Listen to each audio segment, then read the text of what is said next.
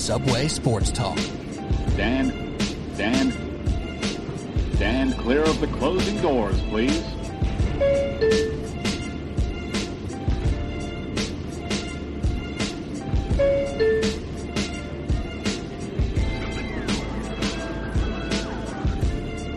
All right, here we go. Subway Sports Talk. My name is Peter Kennedy. I'm your host. As always, thank you so much for tuning in on Apple Podcast app, Spotify, wherever wherever you listen to podcasts. We appreciate you. All the same. Basketball, baby. The Heat up three one. The Nuggets made this series a series, and none other than the NBA outsiders here to talk about it with me. Starting off with my guy John Lucas Duffy. What up, dog? Petey, what up, what up, my guy? you know what is up, and that's the Miami Heat. Three one in the series. It's uh it's looking uh, like it's getting late early for the Boston Celtics. We'll see what happens. Also with us, Frank Villani. What up, dude? What's going on, Petey? How you doing, brother? Bruh, you know it's it's a lot. We just did a baseball pod that I recorded. It's gonna come out later in the week. Then we got basketball, we got football. It's all good. It's all fun, and uh, I just I'm so excited with all these sports. I'm overwhelmed. Andrew Duffy also with us. What up, Andrew? I'm back, and I just want to say I've made an adjustment. I'm sitting on my living room couch, so Brad Stevens, you're allowed to make adjustments Oh, if you want. where do you normally sit when we do the pod? In my back room. Okay, so now you're a little more comfy. You're. I feel like you're relaxed and you're ready to let it fly right now. I feel like you and the, the Duffys right now are ready to shoot from the hip. Um, so obviously, what just happened was the Heat going up three one. Uh, Tyler Herro, wonderful game. Jimmy Butler, as close to an NBA Finals appearance as he's ever been now. And I don't know if anyone ever thought that this would happen. A Jimmy Butler led team, one game away from a finals appearance. It's obviously exciting. This Heat team is so easy to root for, in my opinion. I mean, I, I guess I could be wrong. The Celtics can be hateable based off of their long history of winning and just being good all the time and seemingly winning every trade and whatnot. And I don't know if it's if it's that simple that the world is going to be happy with this. I feel like there's no one pulling against Jimmy Butler in the Heat right now. Is that fair to say, guys?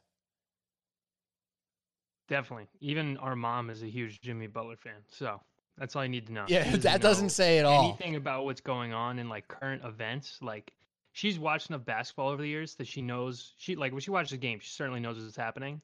But like even she is like, wow, that's my guy, Jimmy Butler. Love him. What a guy, and, and not a It's good free throw shooter, and still hitting all the clutch ones. Dude, he didn't It's- stop. Uh, I, s- I mean, I wasn't gonna go too crazy about it, but I will just say like one thing about Jimmy Butler, like just like growing up, you always talk about like, oh, there's so much potential talent here, you know, wasted talent, whatever. Like, oh, this guy's a, you know, one of only one million people who could do this. Like, he's so rare in this, but like, I would argue that like someone who works as hard as someone like Jimmy works, like you don't outwork dudes like that. That's harder to find than someone with like a mega crazy skill talent. Like that dude just pushes. For sure. I mean, we always kind of use heat culture, that hashtag that got so popular as, as a semi joke, right? Oh, heat culture, heat culture, body fat, body fat. Dion Waiters is in shape. Uh, nah, he just he just did just enough to get by, right? To to make the the weight cut. But Jimmy Butler literally embodies heat culture. It makes so much sense this team and watching guys like Duncan Robinson, Tyler Herro run around and chuck and finish around the rim, and goddamn Bam Adebayo being just a one man wrecking crew. This team is awesome, but there's a lot to talk about with both sides here, the Heat and the Celtics.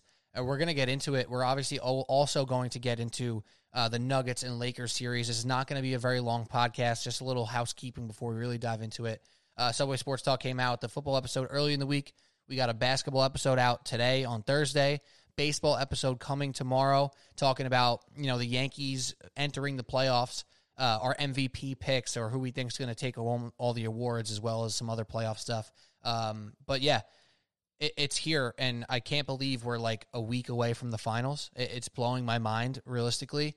Uh, but watching these teams play and, and really compete at an insanely high level right now, the Heat, Celtics, and the Lakers, Nuggets, has been great fun. But let's start with the negative. I think we're gonna we're gonna do enough with the Heat talking about what they've been able to do in this playoff and in this series.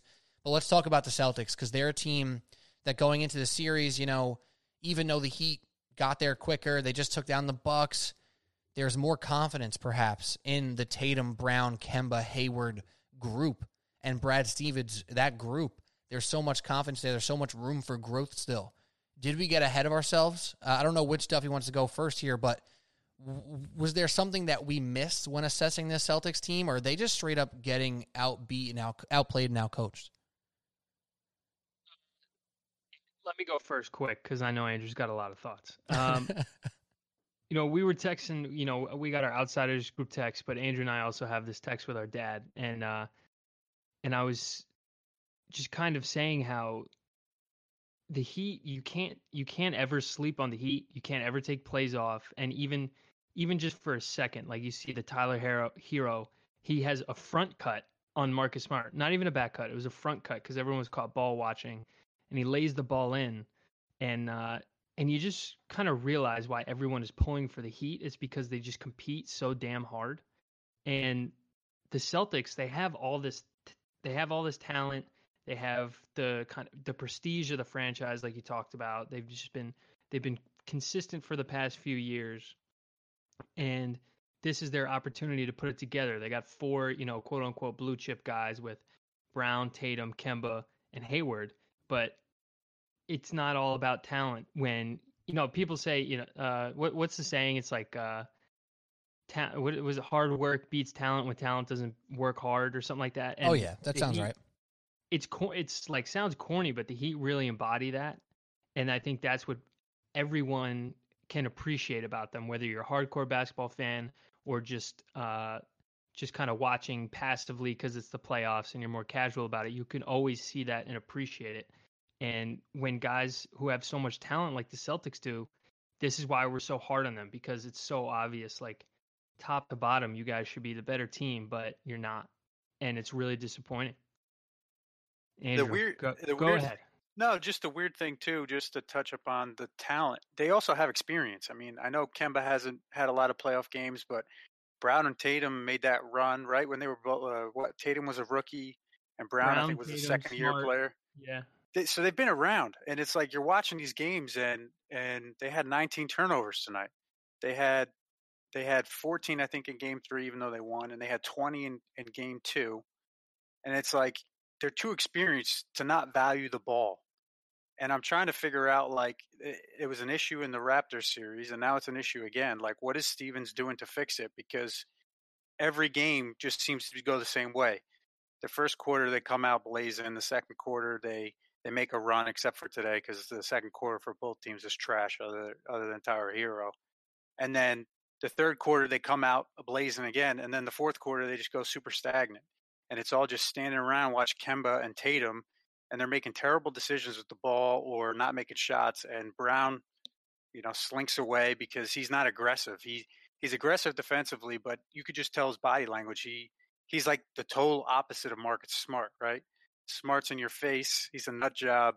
He's gonna he's gonna press the issue for better or for worse. He's gonna fight as hard as he can, but his emotions are all in his sleeve.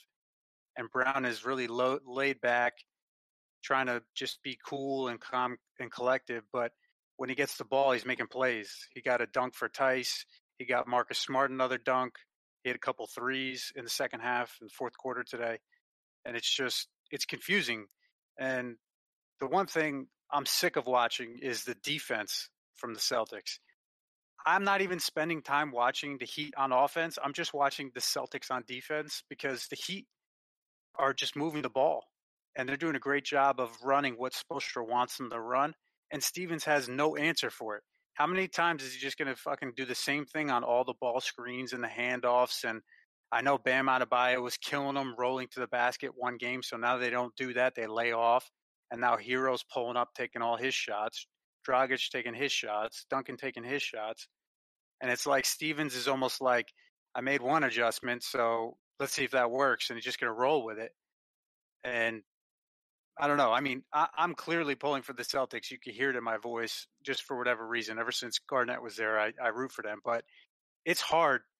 I mean, uh, this this Heat team, I will be rooting for in the finals, even over the Nuggets, um, just because they play a beautiful brand of basketball. Spoelstra is kicking ass. He's amazing. Nobody talks about him down there in Miami, everyone talked about LeBron, Wade, and Bosh and Pat Riley, but Spoelstra's the guy other than Riley who's been there the whole time. He's amazing. He he's one of the best coaches in the NBA that people don't talk about enough, um, in my personal opinion. Not only was he the coach before LeBron and Bosh went there, he started as a video coordinator, like in the fucking basement, like the most entry level job. I mean, like no disrespect to anyone who's a video coordinator, or anything like that, but that's he he literally went from like ground floor to the penthouse. Heat culture. And heat culture and Pat Riley stuck by him. Like he would it was this close. Like a lot of people were talking about when LeBron was there, like he was gonna get him fired and like his system, whatever, whatever. And Pat Riley just he knew that this was the guy. And that's hey, that's part of hashtag heat culture.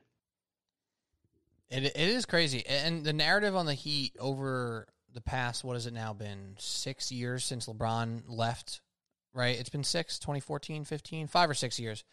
There has been a lot of ebb and flow with this roster and with this uh, with the success level of the Miami Heat, where it's like one minute it's oh look what Spoelstra's doing with this ragtag team of misfits, then it's like oh they make all these moves and now they're under, you know now they're underperforming what were their expectations, and this year was the cultivation of what he's built now with the right pieces and the right talent, and, and it's cool to see. And I made a tweet about the Nuggets uh, the other night where it's surreal for me to watch the Nuggets because I've been so high on them in what I'm going to call the Jokic era right now, right? Ever since Jokic became a true star, I've been high on the Nuggets. I liked Murray. I like what they've been doing. They're really, really fun to watch. But watching them reach the level um, that's truly a contender level is is semi surreal because you realize how often it doesn't happen for these young teams with promise. Uh, whether it be injuries or guys not really uh, breaking through to the top tier, or, or you know just being beat by other teams, but the Nuggets are actually doing it, and the Heat are actually doing it. The Heat are doing it a little different via uh, the acquisition of Jimmy Butler and some good draft picks, but it is truly impressive. On the Celtics front, however, we have had this conversation a bunch of times. There's the idea of too many mouths to feed. It was definitely a thing when Kyrie was on the Celtics. It was not as much a thing when Kemba took over as the main point guard. Now Gordon Hayward goes out, and it's like, oh, it's fine. They have too many mouths to feed anyway. Then they start struggling. Then Gordon Hayward's back. Then he's the missing uh, key to them finding their rhythm again. Now they're down 3 1 in the series. So, what really is it from an offensive standpoint with this team? Um, what the heck? Did you guys just lose me for a second? Yeah. Yep. Yeah. That was so weird. Am I still recording? Yeah. Don't yeah. cut this. No, I'm still recording. I'm just gonna. Yeah, leave this in. Leave this in. You want me to leave it in? All right. Well, anyways, If anyone wonders why it takes us uh, so long to record every podcast, here it is. I don't know what just happened. My Discord just like freaked out for a second. But w- what truly is the issue offensively for the Celtics? Right? Is it a too many mouths to feed situation? Is it that there's not one true guy who wants to just say, "I will be the the main focus," and you know I'll make sure everyone gets involved, but I am the guy. I- Is it is that missing, or is it something else? I, I'm kind of dumbfounded sometimes watching them that they don't get better shots more consistently, or that the ball isn't moving as much as it should be. So uh, I don't know whoever wants to jump in, but what is the real issue with them? I think it's the opposite of that. It's like the inverse, where instead of guys always like, give me the ball, give me the ball, they have guys who are like passive. Like you, like Andrew was talking about with Jaylen Brown before. I think Hayward's the same way. I think that's why Hayward is a is a good fit because, like, just think instead of you know Brad Wanamaker, Semi Ojeleye playing and getting those shots, or you know like Grant Williams, it's it's Hayward in the corner with the wide open three or something like that. And he's someone who can attack off the dribble, especially when the Heat goes zone and you really have to attack the middle of that zone. Hayward, a lot of possessions when he ends up with the ball on the wing is the only one I feel like his really understands that concept. Like I I am just dribbling to get to the middle of the floor. If there's a spot for me to pull up, go to the rim, great. If not, the defense is going to collapse. I can create for others. But you know, it, Andrew mentioned it before, and with Marcus Smart as well. If everyone on the Celtics shot with the confidence that Marcus Smart shot with, I feel like they'd win every game by 50 points because for better or worse, he always thinks it's going in. and Brown, for whatever reason, is content sitting in the corner, even when Kemba was struggling through round two. Brown, Jalen wasn't getting enough touches in the second halves, and Tatum is the guy you want with the ball, but he's still 19. He's only 19 years old, and every every time he gets the ball in the wing, he just doesn't totally have it yet. The skills aren't 100% there, and that's like that's fine. I'm not going to if they if the Celtics lose the series, I'm not going to condemn the team because two of their best 3 players are still 22 or younger, like 22, 23 or younger. Um so they have time to grow, but it's to me it's it's a clear developmental issue with Tatum. I think if he really reaches his full potential and can score from all three levels with consistency and without being assisted all the time, that will really open things up for everyone else, including himself, where he'll, he'll gain the confidence to make different plays and not just post up on the right block and turn over his right shoulder and go dribble with his left hand to the middle of the floor every time and shoot some bullshit fadeaway in the middle of the lane that's highly contested. So I, I think everyone else needs to get more involved later in games. Like it, it's not, but it's not that everyone wants the ball so they're not moving it. It's it's that the offense is just stagnant by design. Yes. And then other guys don't want to step up to kind of break break up that monotony. So that's what that's what I'm trying to figure out. Is it Stevens is just doing a, a crap job of coaching them up late in games, and he's not he's not imposing his will strong enough on them and say, hey, no, this is what we're doing. If you're not going to do it, you're going on the bench. I don't care if we lose. I'm going to play Wanamaker. I'm going to play Grant Williams. Or is it these players aren't assertive enough, right? You got guys like Marcus Smart deciding games when you have Tatum, Kemba, uh, Kemba, Brown, and Hayward and not that Marcus Smart isn't capable, but we also know you watch Marcus Smart and he's he's in the Wild West. He's shooting from the hip all the time. He's got no plan. He's just doing all, all things on field, which is great. Sometimes you need that. But it can't be late in games deciding factors. He drove to the middle at one point and he threw a bounce pass right into Bam Adebayo's leg to Hayward, who was two feet away from him, you know? And those are the type of decisions you just can't have happen late in games. And that's the thing I can't figure out either is they're they're all too experienced to make these dumb decisions yet they continue to do it and it feels like there's no repercussions. So i know they don't have a bench and i know you know hayward went out and they've had injuries but like that's what 82 games are for to coach that out of them. And here we are in the playoffs and the worst of them is coming out. So where is when is stevens going to be held accountable? When am i going to stop hearing that Stevens is this great, wonderful coach. And mm. it's Nick Nurse, who is one of the best coaches, is made embarrassed him, right? They should have dominated the Raptors and that went seven games and they damn near lost. And now Spoelstra is again just whipping him. So at what point, like, is we going to talk about Stevens and the fact that this isn't only about Tatum, Brown, Kemba not making shots, and Marcus Smart being a, a psycho out there at times where's Stevens? Like, when is he going to have to answer the hard questions? I just feel like he's getting a pass on everything, and too too many times it's falling on the players.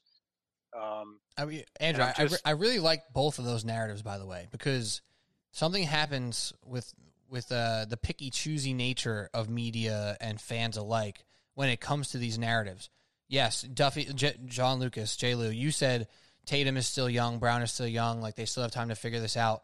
But based off experience, like Andrew said, they're not that young. Like they have more experience in the playoffs than than some guys who are 28, 29 and, and good players. Like Brown and Tatum have more meaningful experience than Kemba Walker, who's 30 years old in the playoffs, right? So where do you have to flip that back to say you do deserve some blame? And then Brad Stevens has entered this league as a basketball coach who's a genius and he can do this with nothing. He can take Isaiah Thomas and make him an all star. He can put that team in the conference finals. But now, what have you done for me lately? He's still getting treated like he's Brad Stevens' super genius, but you watch them on the court, it's like, wait, but there's actually nothing special going on here. It just looks like a bunch of talented guys competing, but they're they're not pulling in the same direction, and that direction isn't unique enough to to give them an advantage. Yeah, look at Tyler Herro. I mean, I'm so sick of hearing about how old he is and that he's a rookie. Who gives a shit? You're either good or you're not, right? And it just shows that you're good. So he's asserting himself. His teammates are seeing him reach these levels that some of them can't reach either because they're too old or not good enough, and they're letting him do those things. So, what point are, you know, what uh, I want to see Brown assert himself, and and I think that's part of the reason why him and Smart had that had that dust up is because I think Brown is a very strong-willed person off the court, but on the court he's very passive. He might be aggressive on defense, but offense he's very pa- passive. He didn't even try tonight, and he had 20, 21 points. Like he he had 21 points on 12 shots, and it was like easy. He didn't even break a sweat on offense. It's but you got Marcus Smart jacking up 11 threes, and he took that ill-advised three on that break from five feet behind the line, and it's like, dude, what the fuck you doing? Like we're trying to win a playoff game, and you're out here just shooting the OK corral. okay. Yeah, and when I was talking about um, like don't give up on the Celtics, still young, all that stuff. Like from experience perspective, yes, they have it. I was more talking about skill development, like Like moving Brown forward, and Tatum right? still haven't still haven't reached their full potential. But also, I th- I think that experience is a little bit of a gift and a curse because now that I'm thinking about it and the narrative that surrounds the Celtics in general, it's just they they were kind of I feel like everyone over there was like born on third base a little bit, you know, where Stevens comes there, he's the anointed one. There's a whole debate: would you rather have, you know, you know, how many players would you pick to start your team with before you pick Brad Stevens as the coach? Uh, Right. That was a real conversation. That was a real, like a real narrative for like a solid month. Now, how many Um, coaches do you pick before Brad Stevens before you pick him as a just coach draft? At least a couple. At least two. At least a couple, right? So uh, yeah, I don't know. That's uh, Uh, But, but same thing. Same thing's true for Tatum and Brown, and and just kind of like they they were anointed. They're too young. They don't know how good they have it. You look at the Heat. Jimmy Butler, he had to he had to like think about how he's had to fight his whole life, and then when you get to the NBA, he's like just begging for minutes. Then he then he gets them. Then Derrick Rose gets hurt. Then uh, the team sucks. Then he has to force his way out. Goes to Minnesota. Then he sees more young guys who are anointed and they don't want to work hard, and he wants to get the fuck out of there. Then he goes to Philly, where no one knows what the hell is going on. Then he gets out of there, and then he goes to the Heat, and he just gets with two Bulldogs up ahead of him. There's a clear, like delineation of power and structure within the organization, and Pat Riley and Erik Spoelstra are the two guys who are going to bring out the competitive nature in you more than any any other, you know, like president of the team and coach. And they're just so perfectly aligned, the three of them, the best player, the coach, and the president of the organization. It's it's it's something that we talk about the Heat like Island of Misfit Toys. They just they just want this shit. Like they want it so much more than the Celtics, and it's so obvious that when you watch them play, they just never take possessions off. If you make one little mistake, one little slip up, they will always take advantage of it because they're always alert because that's how they're coached. That's how they're prepared to be. They always expect an elite effort with everything they do from on the court to off the court to like what's your body fat, what are you eating, like physical condition before you even touch a basketball. They will not let you practice until you were in the proper physical condition. You know? And there's no mistake to what their roles are either. You Yeah. can tell on the court they all know their roles. They're clearly defined, and they're all put in a position to succeed. even j- someone like Jae Crowder. if you it exceed just your makes role like sense. Tyler Herro did tonight, like Tyler Herro exceeded his role tonight, and he's not supposed to be, you know, like Dragic and Butler are supposed to be ahead of him, but everyone's like, "Fuck it, this guy's gonna win us the game. Go Yeah, ahead." he- Go- he's on a go nuts." heater. Go. Absolutely, you got to push the hot hand. Always, always, always, especially in the playoffs, because you, you, we talk about this all the time. Like you need these ants, like the the others, as you know, Shaq and Charles call them. You need the other guys on the team to step up and and have these big efforts. We talk about it with the Lakers all the time when Rondo's hitting threes or Markieff Morris is hitting threes or Caruso's making big plays on defense. Like that's that same logic applies to be it Duncan Robinson if he makes you know five threes in a game, Tyler Herro, that's who it was tonight. All that stuff really matters. It doesn't always come down to superstars. Absolutely. And Frank, I, don't want to I don't want to leave you out over here. I want to get your take here on the Heat in general because they're uh, a team that you've liked this entire playoff. Shout out to us for being on this Heat thing early, but you even specifically have been a Jimmy Butler guy uh, over the course of you and I talking hoops these past you know bunch of years. So watching this team, is it a little surreal for you? The for like the actual contender level that they reached is this something that is almost weird to watch right now?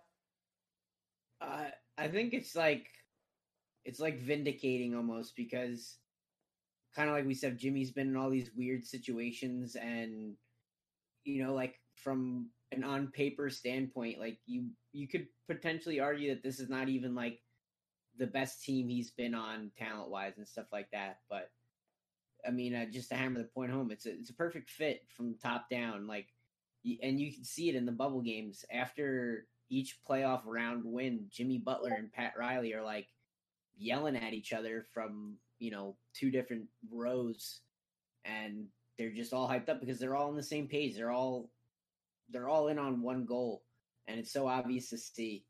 Um, the only thing I really will comment on either, like, I mean, today's game was really broken down really well. I don't think I could do a better job. Um, but it did look like Bam got a little banged up towards that end of the game, and he couldn't really lift. I think it was his left arm. Yeah, left wrist. Yeah, yeah. wrist, left, yeah. left arm, left wrist. He looked like in the huddle he tried to lift his arm up above his shoulder, and he winced in pain while doing it. And I do think that's a huge part of this. Like if he's not healthy moving forward, that's going to be a big issue for the Heat because Andrew texted right after the game ended. Theis, uh, Theis was what minus fifteen and plus minus tonight, Yeah. and I mean I, I texted earlier from the first half, but they just worked him. Uh, they like, and I know we talked about they kind of tried to stop the uh, the over the top pass to him, but they found it a few times in the first half, and I mean he scored the first bucket of the game for the Heat, and and again kind of carried them in the first half mentality wise. Here, I feel kind of, I feel kind of bad for Theis because I don't think like he doesn't have bad effort or anything like that. He's just straight up not as yeah, as big it, he needs it to was be, not. It was like he needs to be, as talented as he needs Right. to be. yeah, I, I don't think it really was an effort thing at all. It was it was just like It's out- glaring. No, you're absolutely right. outclassed as an athlete and Right. And and, and like I said, it's glaring. It was glaring. So, um, And you know, Frank, that reminds me of a point that I've been thinking of about, you know, especially watching this Nuggets team. It, it seems almost to make the most sense with them, but just to stay on the series for a second, matchups in this playoffs, maybe more than ever, have played an incredibly huge role, right? A lot of times star power can outshine a matchup, right? If you have LeBron and Kyrie, it doesn't matter that the Warriors are running this crazy uh, advanced offensive system. LeBron and Kyrie have the ability to to stymie that and make it a game where the matchup gets thrown out the window. Star power exceeds. With Theis now in this situation, it's a matchup thing. Against the Raptors, his effort and rebounding and knowing what to do on the basketball floor like really made a difference and he was able to to be an impactful player and be a thorn in the side of the Raptors with rebounding and whatnot. Now with Bam, that just doesn't matter as much, and the matchup completely swings it to the Heat's favor in that in that regard. And we're seeing some similar stuff now with the with the Nuggets and what they could possibly do in this series. Uh, but we we do need to move to that series, so let's close up on the Heat Celtics right now. It's three one. As the Nuggets have shown us, it's possible to come back from three one. We've seen it happen. Do we see it happening right now with the Celtics? Uh, No. I no. I don't, but I, I also can continue to hammer your point home while transitioning to the Nuggets. I love that.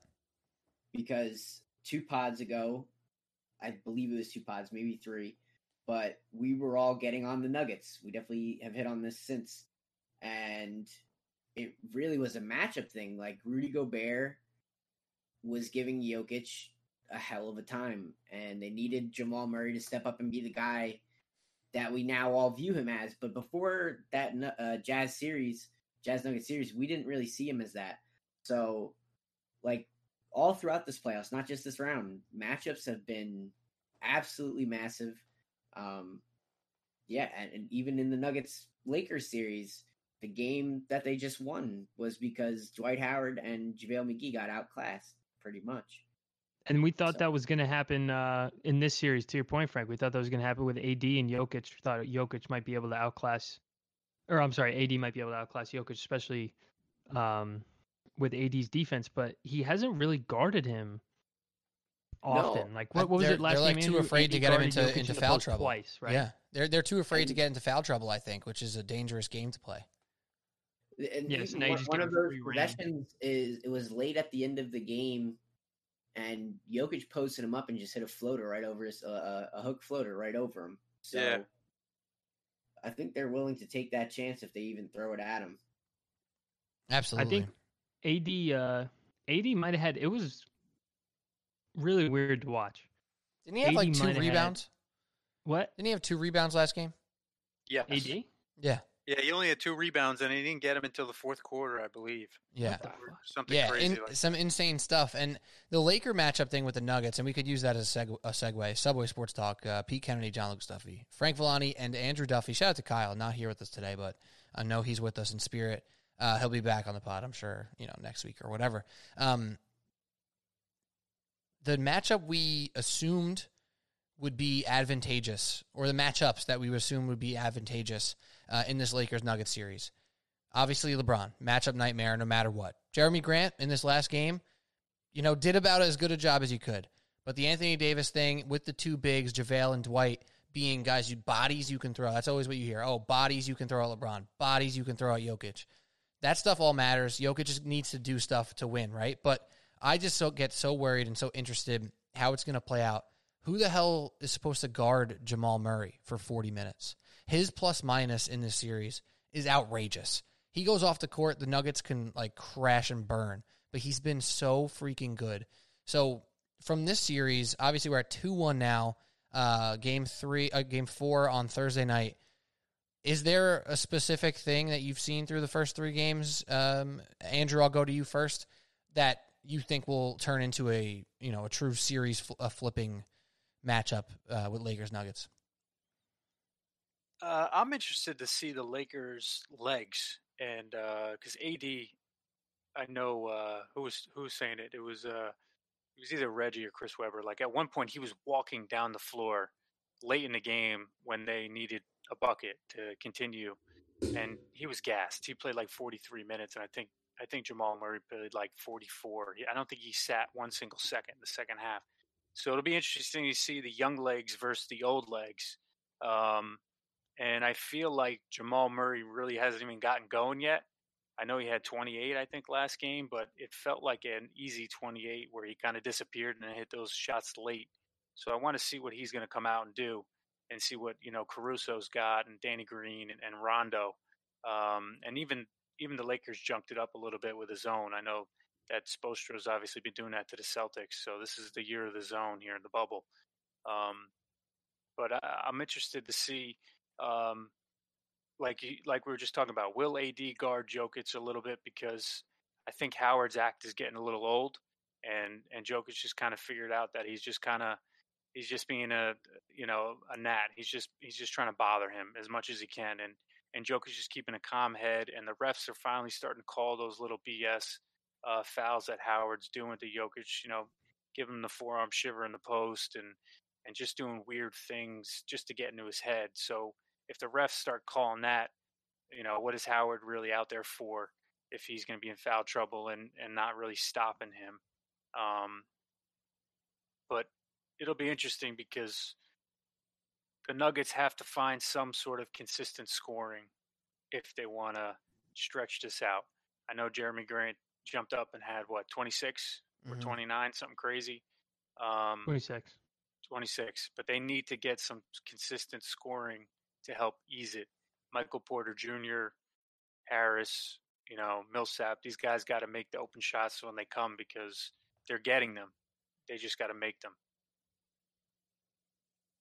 And you're absolutely right about uh, Dwight Howard's act just getting old. And, you know, like you fire that bullet early on the series, and Jokic kind of like, fool me once, you know, you know, you're not going to fool me again. And then uh, I don't know what happened. Like, I just want to just, small comment. Does anyone know, like, what the hell happened to PJ Dozier in game three? Like, did they cut him? Like, why did he stop playing? I, he gave him great minutes in game two. I know he missed crucial free throws, but that was just weird to me. He didn't play at all. He missed those Um, free throws, but if he didn't play in that game, they wouldn't have been, they wouldn't have They been wouldn't in have even position been in to have those free throws matter. Absolutely. Um, so Malone still does weird coaching stuff that I don't understand, but yeah, um, not wrong. I think uh, everyone Yeah, here it's- it's weird. that at least. um, Anthony Davis. He's he's like weirdly passive still. Like I, it's it's kind of the way we were talking about Jaylen Brown before. He catches a lot of balls in the in like the 18 to 20 foot range out on the wing. Like I don't understand what kind of position, like uncomfortable position you're trying to put the defense in from from that spot on the floor, especially when you're not a great passer. Like Anthony Davis is not a great passer. He's a great player. He's just not a great passer, and you're not scared of doubling him, uh, especially not with the shooters that are around around him. Like I'm not scared about KCP shooting me out of a game. I'm definitely not scared of Danny Green right now. I'm not scared of Caruso shooting me out. Rondo, like if LeBron, and you're never gonna help off LeBron. LeBron, so he's not gonna be the one that that gets the next pass. Um, so I, I think there's a lot of room for the Nuggets to improve, and I'm still not ready to count them out of this series. Like this, this could easily be two one the other way. Right. The- And that's what Jamal. That's what Jamal Murray up- said too, right? yeah, and that's what people need to keep in the back of their mind. And the point I was trying to get across before this series even started, like I watched every single Lakers Nuggets game this season, including the preseason ones, because I'm a weirdo. And the Nuggets won both preseason games. They won one game in the regular season. They should have won the uh, seeding game that was that happened, but they just rested all their starters. And then Kyle Kuzma hits the the buzzer beater three to win it, and then everyone is just like, "Oh, Kuzma, here he comes! Like this is the guy you said you didn't want." Blah blah blah. But that was just Mason Plumlee asleep, sleepwalking on Again. defense again. Sleep again. Uh, that was the OG. That was the OG sleepwalk. Uh, Great post by you, Duff. By the way, with that Mason Plumlee thing right there, that was brutal. That was a tough look by him. But you know, I think from I I, I'm, I really get stuck here because there's a part of me that why we talk about all these matchup possibilities Nuggets can take advantage of. There's this this part of me that keeps saying it's gonna not matter at some point in this series, and it might be the next game where LeBron's like, "All right, you know, I gave everyone else a shot. Anthony Davis, I gave you a shot. It's time for me to go for 45, 15, and 10. And uh, no one's going to stop me. And I think that's just possible. I think LeBron just has that in his bag. He doesn't want to do it seven games in a series because, you know, he's 36. How, how old is he? How old is he right now? 36? Like, he doesn't want to do it. 35? If, if, like, if LeBron decides that he's scoring 45 points a game, which he could do probably, right? He's up his shot usage. Is it over? Or is there still a way that the Nuggets can have enough offensive firepower and make LeBron's life hard enough to where they can still compete when LeBron goes superhero mode? there's absolutely still a way because I don't trust anyone like the people around LeBron on the Lakers. I don't trust them the way I I tr- I would have trusted people in Cleveland around him. So, for example, Kyrie Irving just has that mentality where just like any play he makes is going to be an amazing play and he's going to score by any means necessary. I don't think Anthony Davis has that mentality. And then anyone from like Danny Green just can't throw in the ocean right now. He looks just terrible He looks all awful. the time. And he could look sick next week, but like that's just Danny Green. I don't. Th- yeah, I just he looks this this. He he looks like he's on the the back end. Like The it Monstar's looks got his talent. He does, he's Yeah. like dribbling the ball off his foot. the worst Monstar of all time. Uh, KCP, I don't trust to like shoot have him shoot me out of a game. Like Caruso, he makes Caruso is like a mini Marcus Smart in the way that he just kind of makes winning plays Mm. in these weird dead spots of a game. Like he'll come up with a random steal or a chase down block or like a, a putback dunk that you don't see coming out of anywhere. Like that's that's exciting, but you can't win it. Those are like the, the little plays you need around it. That's not like supporting cast. I need you to be the second best scorer or third best scorer on the team. That I don't trust.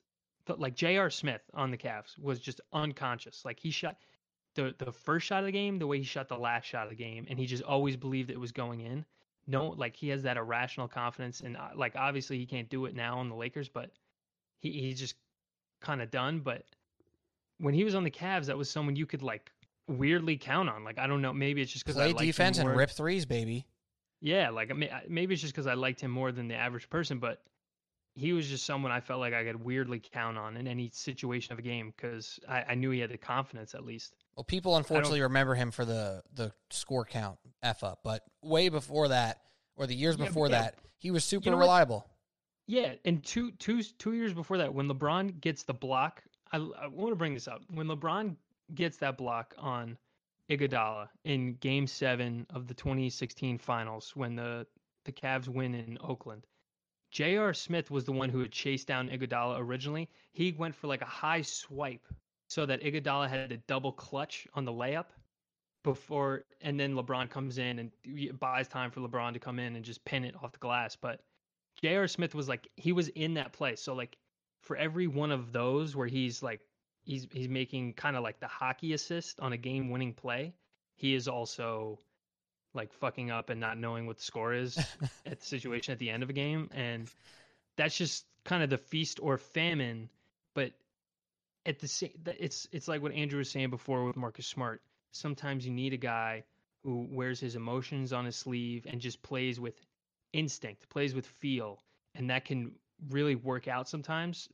Or you know it's like Marcus Smart running up the court and shooting a three from like on the secondary break shooting a three from five feet behind the line that's a total brick. And you know I don't even have confidence in the Lakers secondary guys to play that way. They just right.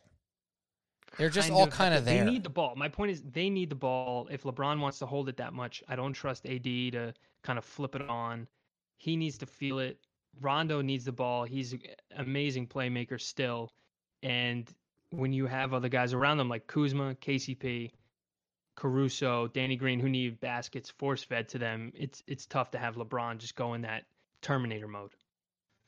They uh they need Kuzma to take a step forward. I mean, he when you watch him play, he Has seems he ever thrown the ball to someone's chest ever in any situation? he seems really that. really talented Kuzma. Um, but I'm not sure he understands like the level that the game needs to be played at to like reach the levels that he could you know get to. You know, he he doesn't seem to comprehend the severity of the game and the intensity that it takes. Um, oddly enough, I think Rondo's the X factor, but the problem is he can't score unless he's going to the basket or hits his you know one out of two threes a game. Um, for him, it's going to have to be defense like it was at the end of the last game when he came up with all those steals and he was just hounding Murray and, and the guys at the top of the zone there and passing. He's got to be creating easy baskets and easy shots for his teammates because he can't score quite as easily as them because he can't shoot. But he's like the only guy who's who's got those uh, abilities, all the things you're talking about, like the Marcus Smart X factor.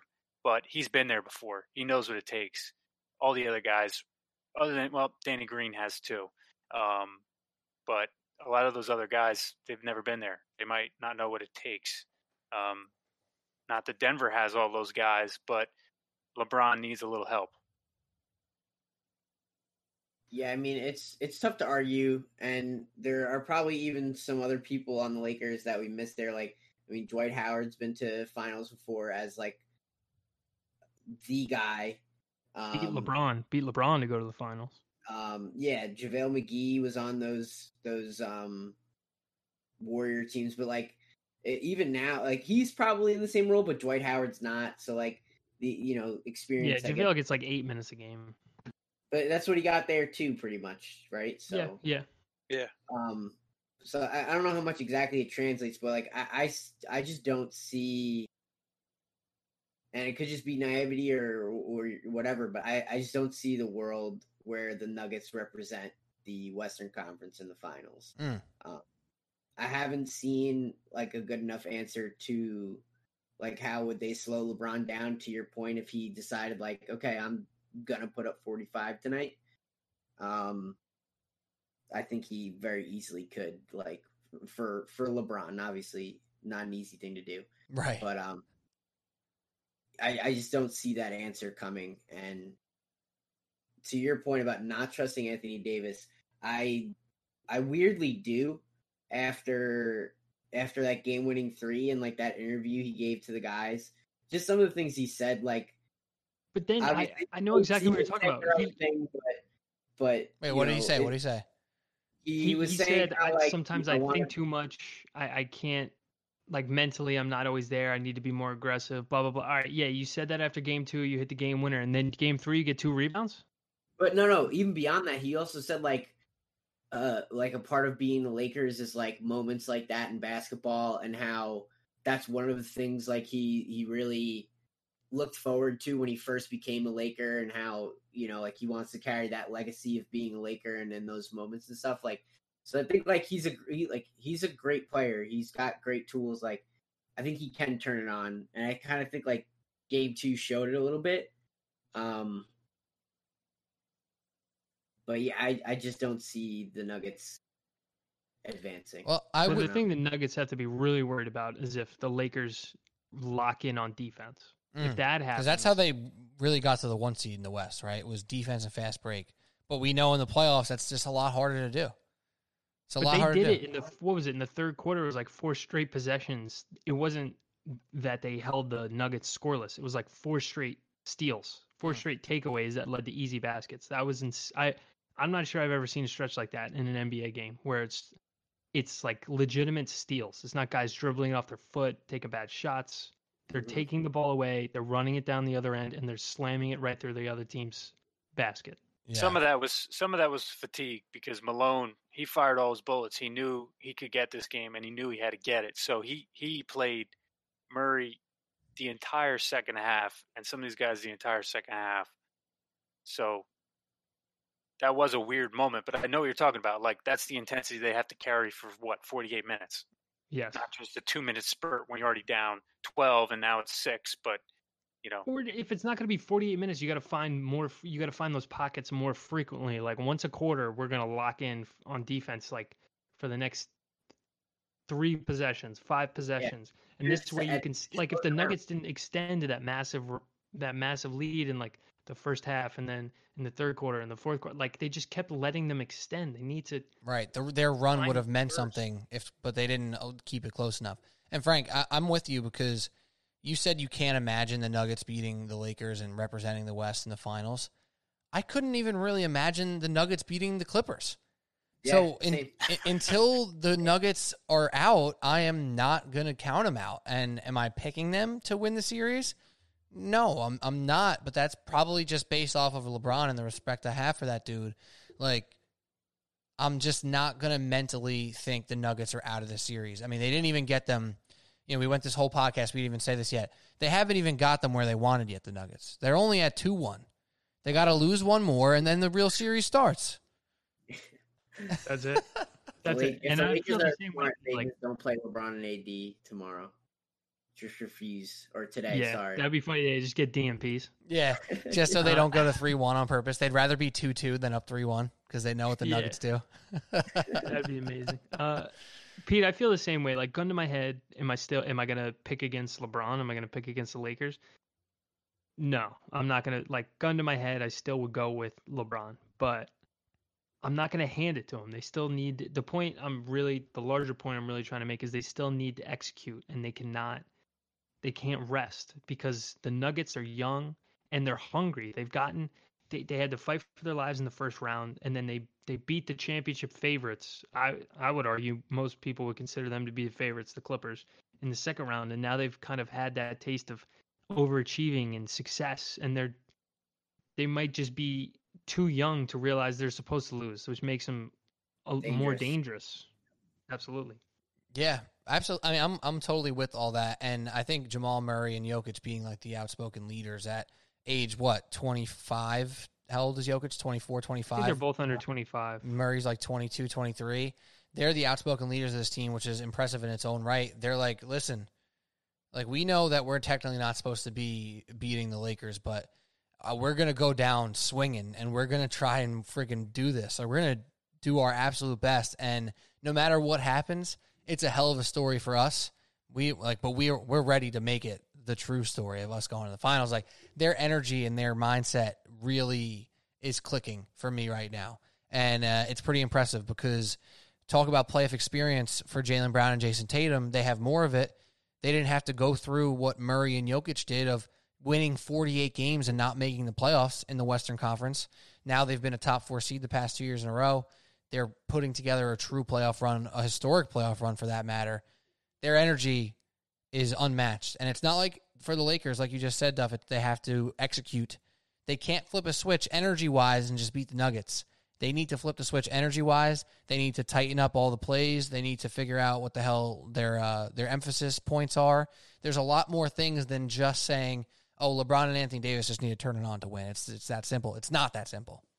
It's weird that both teams kind of have the same point of emphasis, which is get the big man in the post and get the big man deep in the post, which is so counterintuitive to everything we've like unlearned over the past decade with the, the rise of the three point shot and watching Jokic in in the post is really like a thing of beauty sometimes, especially when he cat the first quarter of game three, he was catching the ball like dead center of the lane, right at the dashed dotted line, uh, below the foul line. And he just had so many options where he could just shoot that right that that hook shot, the floater, pass the opposite corner for an open three. Like he, he, he can do anything. He can do any any anything from that position, and it's damn near impossible to defend.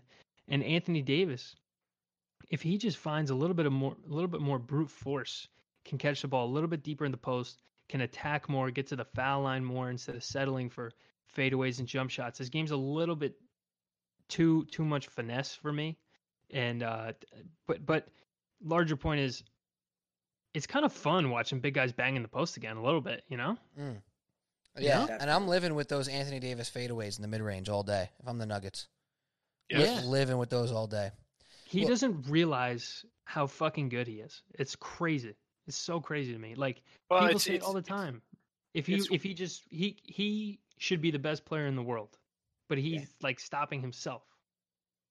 it's weird because you're talking about two post players and and on both sides, but you have one who really embraces it, right? You got Jokic who who doesn't worry about being back to the basket, slow, taking his time. You know that old man Y game we talk about sometimes. But then you got AD on the other side, right? Who everyone says is a center, but he won't say it, right? He'll he said it like Frank talked about the other day at the interview at the end of the game. He was like, "Yeah, I'll play the five if Frank Vogel needs me to play the five. I'll do whatever the team needs me to do." You love to hear that, but are we going to see that, or is he still post up at 16 to 18 feet so he could face up, shoot a turnaround jumper, stretch it to the three point line, and doesn't want to get in there and bang in the post, even though he's seven foot tall and he's got great footwork and great touch and he's unstoppable in there. So I think that's one thing to watch for. I'm I'm with Frank though. I'm not ready to give up on AD yet. Um, he hasn't had a ton of chances, so it's hard to sit here and say that he's not the guy or can't be the guy. He took the biggest shot of game two, and he nailed it. So that's something going for him, and I believe he he's putting up the points. And I know he didn't have rebounds in game three, but he's he's putting up points. So he's doing what they need him to do. Um, I'm not too concerned about the rebounding because they got LeBron, they got Caruso, they got Howard and, Mc, and McGee, um, and a couple other guys. So the rebounding is sometimes that's kind of a weird thing that that they happens. out rebounded by 19. They had there were, the Nuggets had 19 more rebounds. And their their strength's supposed to be they have big And- they have big guys. They got size the Lakers, and they still ain't getting it right. Uh, it's interesting. And by the way, I, I just learned because it's the second time this happened in the podcast where somebody said Caruso. See if it happens again. No, it doesn't. But my computer must have picked it up as Cortana. I guess my computer has that whole situation. And I, I said Cortana, it didn't pick up. But two times on this pod, we've said Caruso, and it went to like it's listening. I'm like, all right, computer, dude, we're not talking to you. Unreal. Caruso. that happens when I say AC. My my Siri just says what's up. Oh my gosh, unbelievable. Um, I, I mean, I don't want to go too long here. We've already gone way longer than we planned, as we do, which is fine. But uh, we do need to make some picks here. We need need to make it final. I will say the Subway Sports Talk NBA outsiders have been pretty freaking stellar picking these playoff series so far. But I know for one, I'm torn, and I'm going to use my host uh, advantage point here of picking last because I have no freaking clue who I'm going to pick to win the series. Uh, so Andrew Duffy as the least tenured Subway Sports Talk host here. I'm making you go first. Who are you picking to win the series? I think whoever wins Game Four is going to win the series. Uh, man, my heart says Nuggets, so I'm saying Nuggets. There we go. Wow, it's, it's not what I expected. When you start with my heart says, it's usually, but my brain says this, so I'm going with that. Uh, but I like that. Last time you guys didn't let me take the Heat because everyone took the Heat, and I had to root for the Bucks, who I hate. Oh, no one said and don't I've never the liked. Yeah, no, No one said that. No, not I one had to. said that. I had to. I couldn't let you be right. I had to at least. That's it. That's just chance. your. That's your just weak mental, bro. I don't It was know a- what to Every tell no, it was a brother pro- listening knows It was a heady so. play. It was a Price is Right type play. We all picked, uh, you know, over the thing. He just sub. He just went. There you go. You're the guy below. who bid one dollar. Hope you're happy. Duffy, who do you got? Uh, I also want the Nuggets to win because I've I as much as I love watching LeBron play basketball, I've never rooted for him really. Um, but I just again like you put the gun to my head, I'm gonna pick LeBron. I'm gonna pick the Lakers, even though I also want the Nuggets. Frank. Yeah, I mean, I think everybody in the world wants the Nuggets because like it's the new thing, it's the cool thing. But uh I've made the mistake in the past of not appreciating LeBron and watching history be made year in year out. So keep spoon feeding it to me until he's out of the league. There you go. Lakers in five. Lakers Three, in one. five. It's a hoax. Wow, that's not. See, that's what I did not expect. I said three one's a hoax. That's right. Wow. I mean, I'm thinking. I'm thinking like you, Frank. I, I don't want to. I mean, you guys. I've probably been annoying. I'm not as annoying about Jokic as I am about James Harden. Probably that's because Harden gets hate, so I get defensive. I feel like I gotta defend him a little more. Not that he's easy to defend in this moment after his playoff run now, but in the As past. opposed to all the other moments well, you know, and they're pretty identical to this moment. Well, you know. Anyways, Jokic has been my other guy for a minute here, and I've been rooting for the Nuggets. I even rooted for the Nuggets consistently over the past couple of years over the Jazz. I've had to get like off the Jazz because they got they became the hipster team. So like now the Wow. Nuggets are my For those new. who don't know, that's a massive deal. I mean, I still like the Jazz. Don't get it twisted, but you know when Mitchell went to the Jazz, they became popular in sort of sorts. So I, you know I, I have to go against the grain a little bit. Hipster Pete. Exactly, hipster P over here. And now I don't want to go hipster P against the Nuggets because I love watching them play.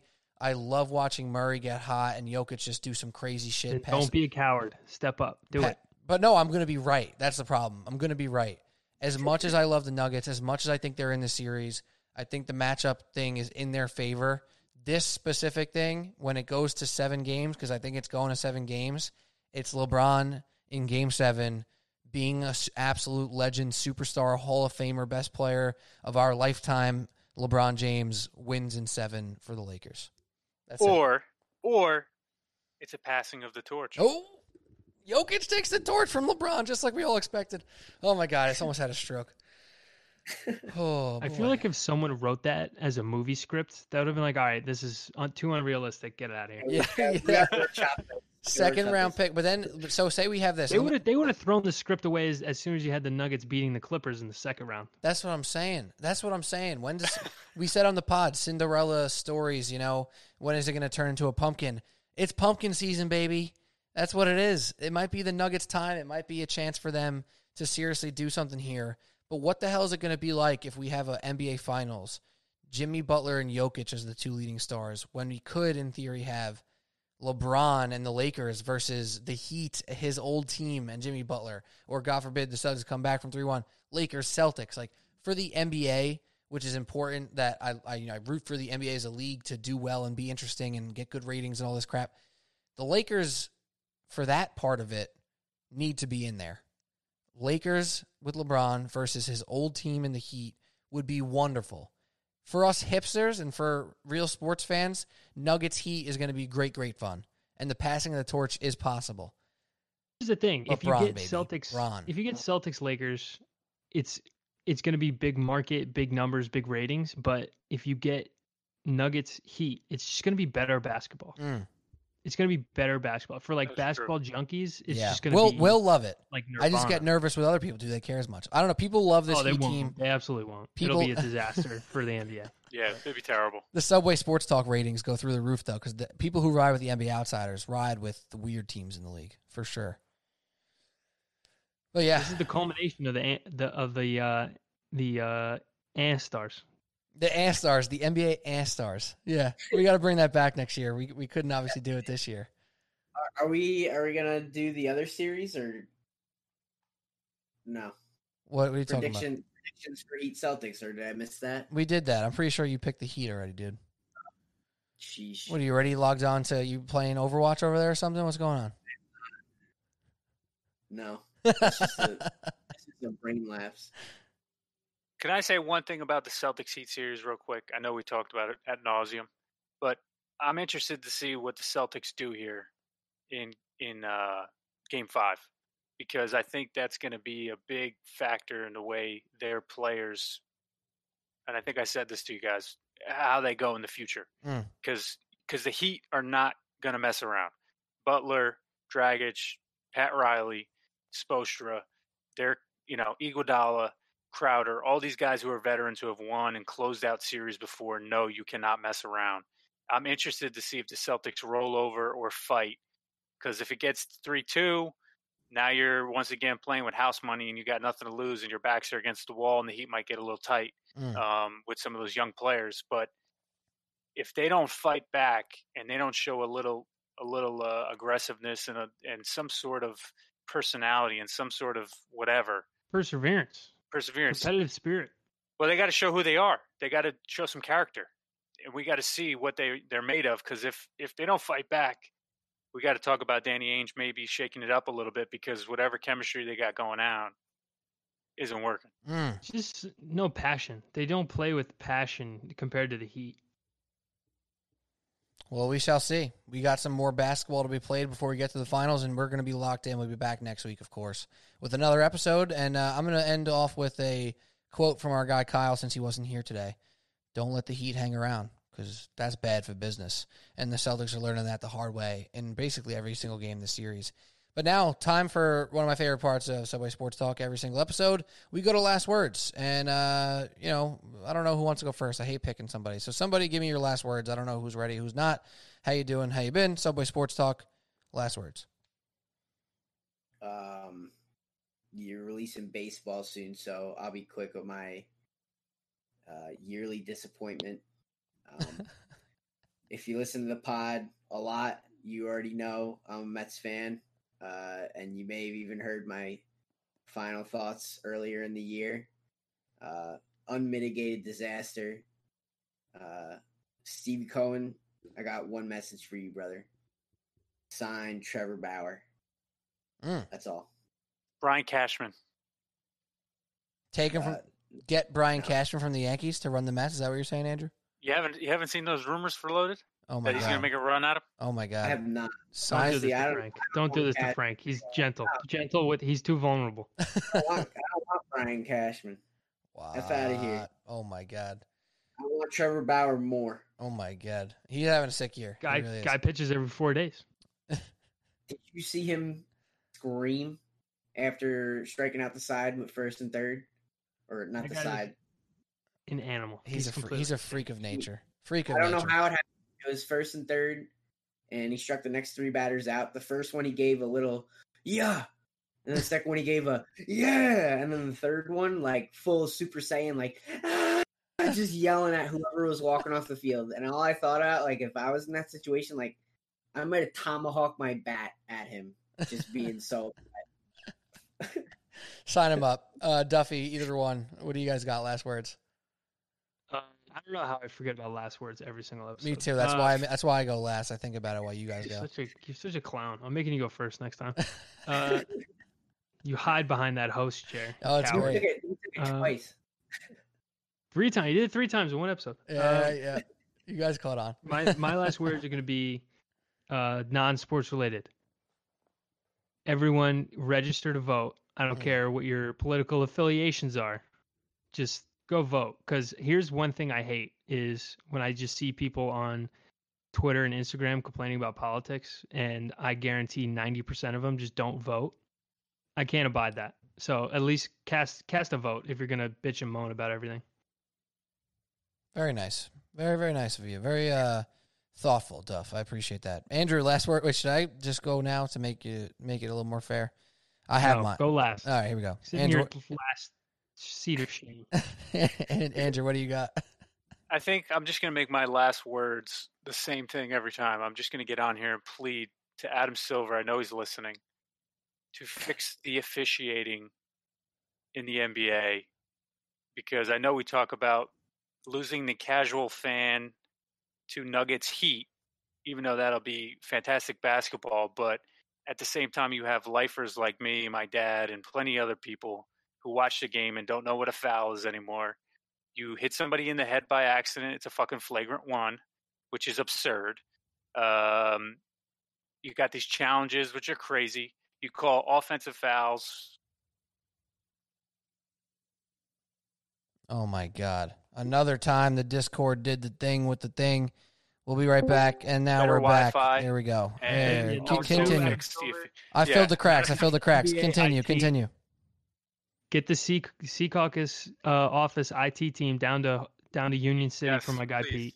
Bro, needs I don't. I'm hardwired right now. I got the Ethernet going. This should not be happening. I don't know what's going on here. Is My your bad. screen falling asleep, bro? You need to just be attentive. Bro, I'm moving the mouse I like need- crazy over here. I don't know about you. I need you to be your own Brad Stevens and just make an adjustment. I just can't believe that this podcast we're still going. We were supposed to do a 20 minute podcast or a 30 minute podcast. It is now, and what does my screen say? Hour and five.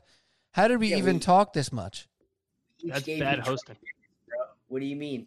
Hey, we let my brother talk too much. He's just a run on. He's a run on sentence. Yeah. oh man, here's my, my last words: is I saw one thing that jumped out to me when I watched Tyler Herro today put in the put the ball in the hoop in a variety of ways. C.J. McCollum. I saw a lot of C.J. McCollum in Tyler Herro's game. The swiftness, but the shiftiness combined with the touch, of course. Uh, and I think that's a good positive comp. Maybe Tyler Herro can go to bounds that CJ has never even reached. But I think the the offensive game of Tyler Herro has reached a level where nobody outside of maybe Tyler Herro thought this could happen, especially this quickly. Uh, absolutely incredible stuff out of him. And, and then lastly, Chiefs Ravens Monday Night Football. I cannot wait to see two absolute just oh my god Studs. oh my god quarterbacks that's what you should call oh my god quarterbacks who can do it all who make this game incredible amounts of fun i'm locked in chiefs ravens monday night You Hey. lock into the order, or you just locked into the game? i'm locked into the game i might not even bet on it frank that's how excited i'm i'm about it Yeah. Hey, I don't bet, but I feel like that's one I would be like over, over, over.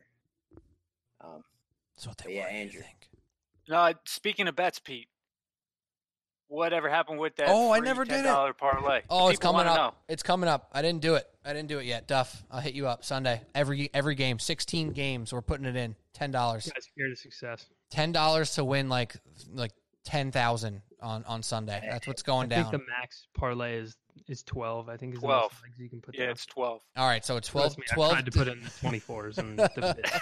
There's a twelve team parlay coming your way, Duff, on Sunday. We're gonna enter it, and me and you are gonna be rich, and more Trust me. me. I've tried to bet the whole first round of the NCAA tournament. You can't. Hold on. If if you win this bet, you have to put it towards better uh, production equipment. Oh, I'm gonna get in a Better gigabit. Wi-Fi.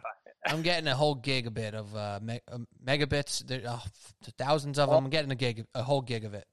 You're getting one point twenty one gigawatts straight into that apartment. All right, Great, we, Scott. we got to end this freaking podcast now. It's going off the rails. Uh, Subway Sports Talk, great fun as always. Basketball right now, or you just listen to it. Baseball coming tomorrow. Football, basketball, baseball coming again next week. Baseball playoffs? Are you kidding me? Week three in the NFL. NBA Finals around the corner. Holy hell! For Andrew Duffy, for John Lucas Duffy, I just punched my mic, and for Frank Villani, I'm Pete Kennedy. Subway Sports Talk. Hopefully you guys enjoyed. Have a great one. Ear.